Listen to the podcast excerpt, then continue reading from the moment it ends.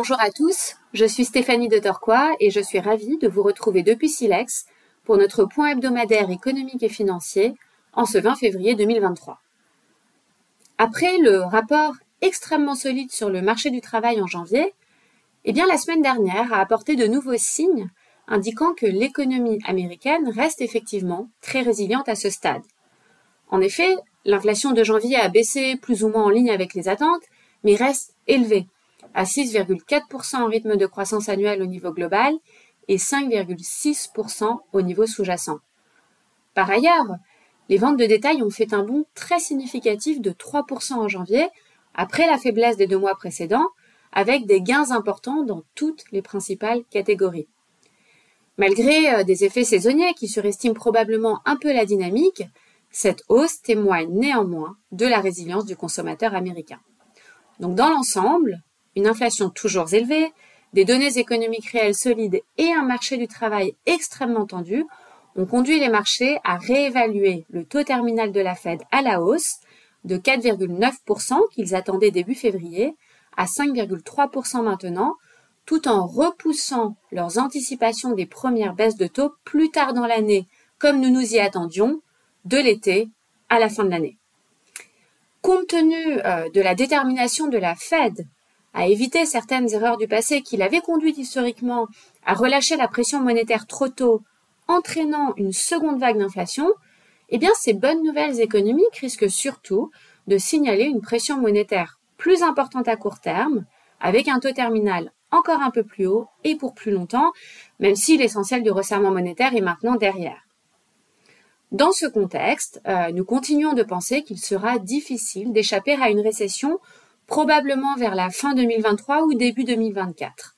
En effet, face à une économie résiliente, un taux terminal plus élevé déclenchant un ralentissement économique significatif est plus probable qu'un atterrissage en douceur selon nous. Ainsi, eh en termes d'allocation, nous restons vigilants avec euh, des niveaux de valorisation tendus pour les actions américaines et surtout des bénéfices attendus qui ne reflètent pas suffisamment les risques de ralentissement. Nous préférons donc nous positionner pendant cette première partie d'année avec des paris relatifs. Nous pensons par exemple que c'est un bon moment pour privilégier les valeurs défensives par rapport aux valeurs cycliques. Nous gardons à ce stade notre préférence en place depuis l'automne dernier pour les actions européennes par rapport aux actions américaines, et nous aimons les thématiques de qualité ou séculaires comme les énergies renouvelables. Enfin, nous continuons de penser que les obligations de qualité offrent des points d'entrée très intéressants. C'est tout pour moi. Je vous souhaite à tous une excellente semaine et vous retrouve lundi prochain.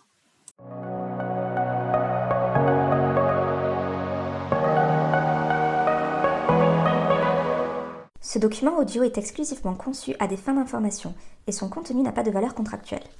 Il n'est pas destiné aux personnes qui seraient citoyennes ou résidentes d'un pays ou juridiction dans lesquelles sa diffusion, sa publication, sa mise à disposition ou son utilisation seraient contraires aux lois ou aux règlements en vigueur. Ce document audio ne constitue pas et ne doit pas être interprété comme une offre de service d'investissement, un conseil en investissement ou une recommandation d'acheter, vendre ou conserver un instrument financier. Les données chiffrées, commentaires et analyses figurant dans le présent document audio reflètent le sentiment de Silex sur les marchés, leur évolution, compte tenu du contexte économique et des informations possédées à la date d'enregistrement du document audio et ne sauraient toutefois constituer un quelconque engagement ou garantie de la part de Silex. Ils peuvent ne plus être pertinents au jour où il en est pris connaissance. Tout investissement en instruments financiers comporte des risques, notamment de perte de capital, et tout investisseur doit prendre toute décision d'investissement au regard de sa situation personnelle et patrimoniale, indépendamment de Silex, et en s'entourant au besoin de tout avis ou tout conseil spécialisé. À défaut d'indications contraires, les sources d'information sont celles de Silex. Silex se réserve le droit de modifier à tout moment le contenu et les termes de ce document. La politique de traitement des données est disponible sur le site internet de Silex. Tout droit réservé.